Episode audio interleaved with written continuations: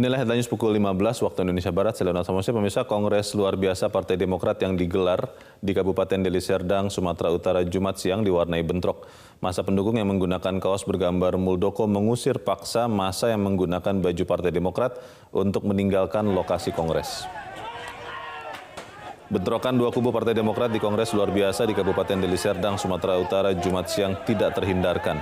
Kubu Demokrat pendukung Muldoko yang menggelar kongres luar biasa mengusir paksa masa yang menggunakan baju Demokrat. Diduga kehadiran rombongan ini akan membubarkan kongres tersebut. Dalam aksi itu, sejumlah masa pendukung sempat adu pukul, bahkan satu di antaranya dilarikan ke rumah sakit karena mengalami pukulan di bagian kepala. Tidak terlihat penjagaan dari aparat kepolisian di luar hotel, sehingga bentrokan tidak terhindarkan lagi. Sementara itu, kongres luar biasa ini akan digelar selama tiga hari ke depan hingga 7 Maret mendatang.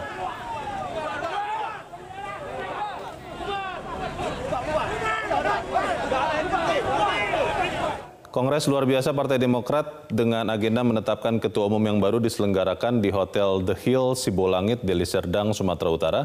Untuk informasi selengkapnya kita bergabung bersama Firman Sah Marudin di Deli Serdang, Sumatera Utara. Firman, apakah KLB Partai Demokrat ini sudah resmi dibuka dan siapa saja yang menghadiri KLB itu? Ya Leo, KLB atau konferensi atau kongres luar biasa Partai Demokrat baru saja dibuka beberapa saat yang lalu sekitar pukul 14.50 oleh para pendiri Partai Demokrat.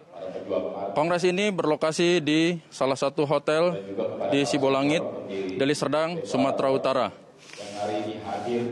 KLB Partai Demokrat ini bertemakan kembali ke asal, Demokrat yang demokratis. Tanpa hadir sejumlah tokoh kader Demokrat seperti Marzuki Ali, Joni Allen Marbun, Darmijal, Najarudin, dan beberapa tokoh Demokrat lainnya.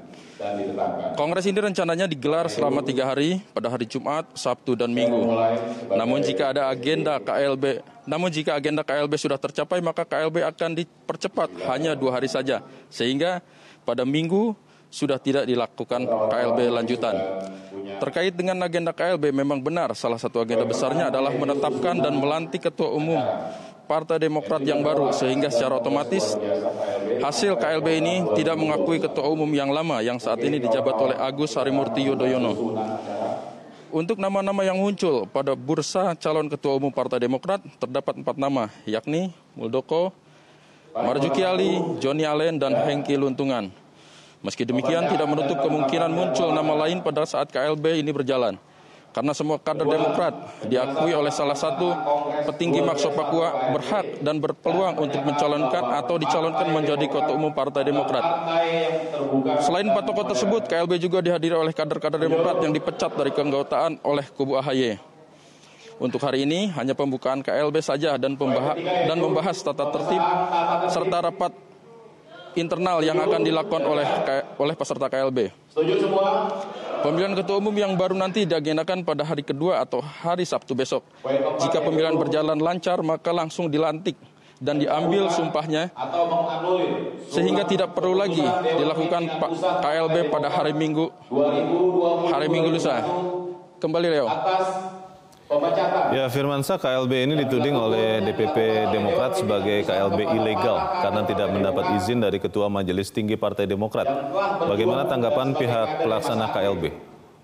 Saya akan bacakan beberapa nama.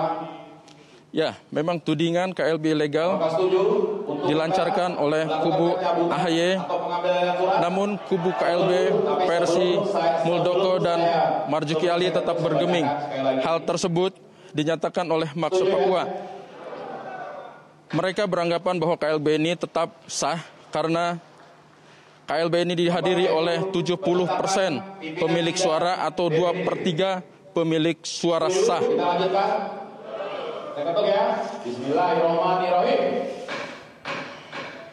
Bahwa KLB merupakan dampak dan dampak dan represi atas proses Kongres Partai Demokrat kelima pada awal 2021 lalu di mana telah terjadi kemacetan kaderisasi pada pucuk pimpinan dan tidak berjalannya komunikasi antara Ketua Umum Lama AHY dan kader senior Partai Demokrat lainnya.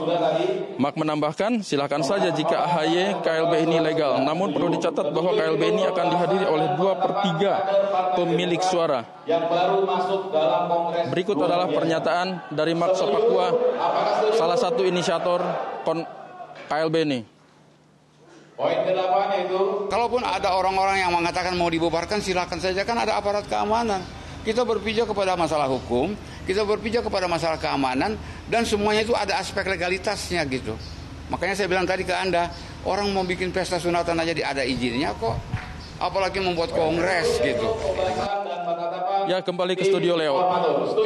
Firman Marudin melaporkan langsung dari Deli Serdang, Sumatera Utara. Pemirsa demikianlah headline news untuk saat ini. Headline news berikutnya akan hadir satu jam dari sekarang. Saya Leonard Samosir, sampai jumpa. Selamat sore pemirsa, inilah headline news pukul 16 waktu Indonesia Barat. Saya Abdi Azwar Sahi. Sekitar 3 hektar kawasan hutan lindung di Kecamatan Rumbai Pesisir Pekanbaru Riau dilaporkan masih terbakar. Kebakaran sudah berlangsung selama 4 hari dan semakin meluas.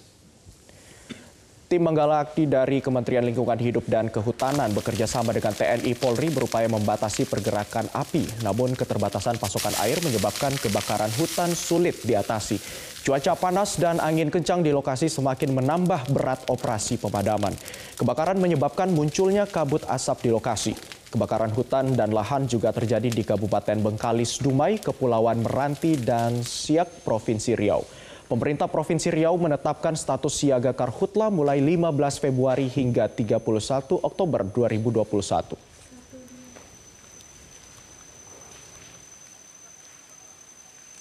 Untuk sementara dia akan lebih dari 3 hektar. Tapi mungkin bisa bertambah karena ini uh, masih belum padam. Kita masih berusaha melakukan pemadaman, penyekatan agar kebakaran tidak meluas. Kalau untuk sementara ya itu sekitar lebih dari 3 hektar. Di sini tidak ada sumber air, uh, di mana kebakarannya kebakaran permukaan yang terdapat banyak bahan bakaran potensial dan angin yang cukup kencang, jadi kita kesulitan untuk mengejar kepala apinya. Hmm. Jadi kebakaran cepat uh, menyebar dan tersebar acak. Sementara itu pemirsa kebakaran hutan dan lahan juga terjadi di Kabupaten Lingga, Provinsi Kepulauan Riau. Lahan masyarakat seluas satu hektar hangus terbakar. Petugas gabungan dari Damkar dan BPBD Lingga berusaha memadamkan api yang membakar lahan masyarakat seluas satu hektar di Kabupaten Lingga, Kepulauan Riau. Api yang membakar lahan di pinggir jalan tersebut baru dapat dipadamkan satu jam kemudian. Kepala BPBD Kabupaten Lingga Oktanius Wirsal mengatakan api diduga berasal dari lahan yang di sebelahnya yang sempat terbakar beberapa hari yang lalu. Diduga api kembali tersulut akibat cuaca panas dan angin kencang yang terjadi di lokasi tersebut.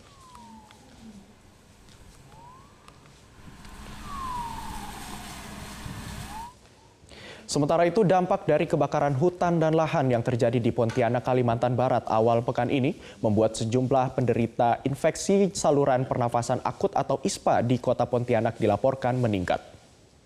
Kebakaran hutan dan lahan yang terjadi di Pontianak, Kalimantan Barat telah menyebabkan warga Pontianak menderita infeksi saluran pernapasan akut atau ISPA. Salah satu puskesmas di kota Pontianak mencatat kenaikan jumlah pasien yang datang untuk memeriksakan diri karena mengeluhkan batuk dan sesak nafas akibat buruknya kualitas udara di kota Pontianak pasca kebakaran hutan dan lahan. Untuk saat ini cuaca di kota Pontianak sudah bersih dari kabut asap menyusul adanya turun hujan. Namun masyarakat diimbau untuk selalu menggunakan masker dan membatasi aktivitas di luar rumah. Januari Februari ini memang mengalami peningkatan ada sekitar 118 ada 120 lebih ya jadi itu uh, terkait dari laporan kunjungan juga ada laporan dari masyarakat yang kita kunjungan ke rumah.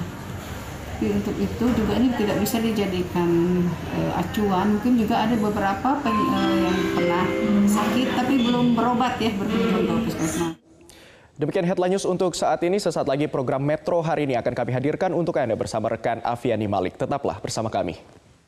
Selamat sore pemirsa, Kongres luar biasa Partai Demokrat yang digelar di Kabupaten Deli Serdang, Sumatera Utara menetapkan Muldoko sebagai Ketua Umum Partai Demokrat yang baru. KLB ini juga sekaligus menetapkan Agus Harimurti Yudhoyono, demisioner sebagai Ketum Partai Demokrat.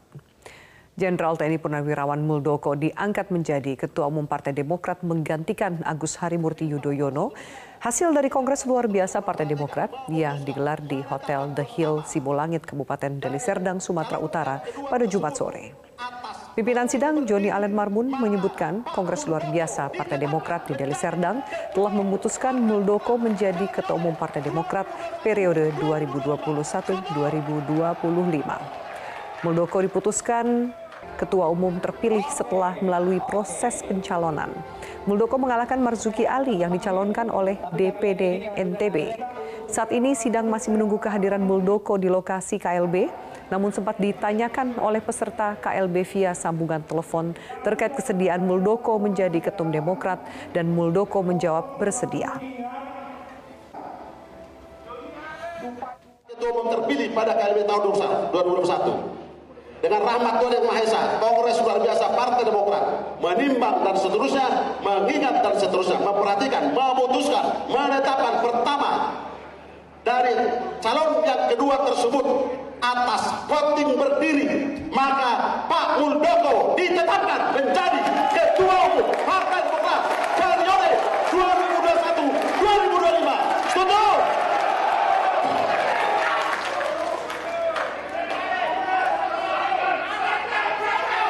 satu nomor 8 KLB PD 321 tentang demisioner Dewan Pimpinan Pusat Partai Demokrat tahun 2020-2021 dengan rahmat Tuhan Yang Maha Esa Kongres luar biasa Partai Demokrat menimbang, mengingat, memperhatikan memutuskan pertama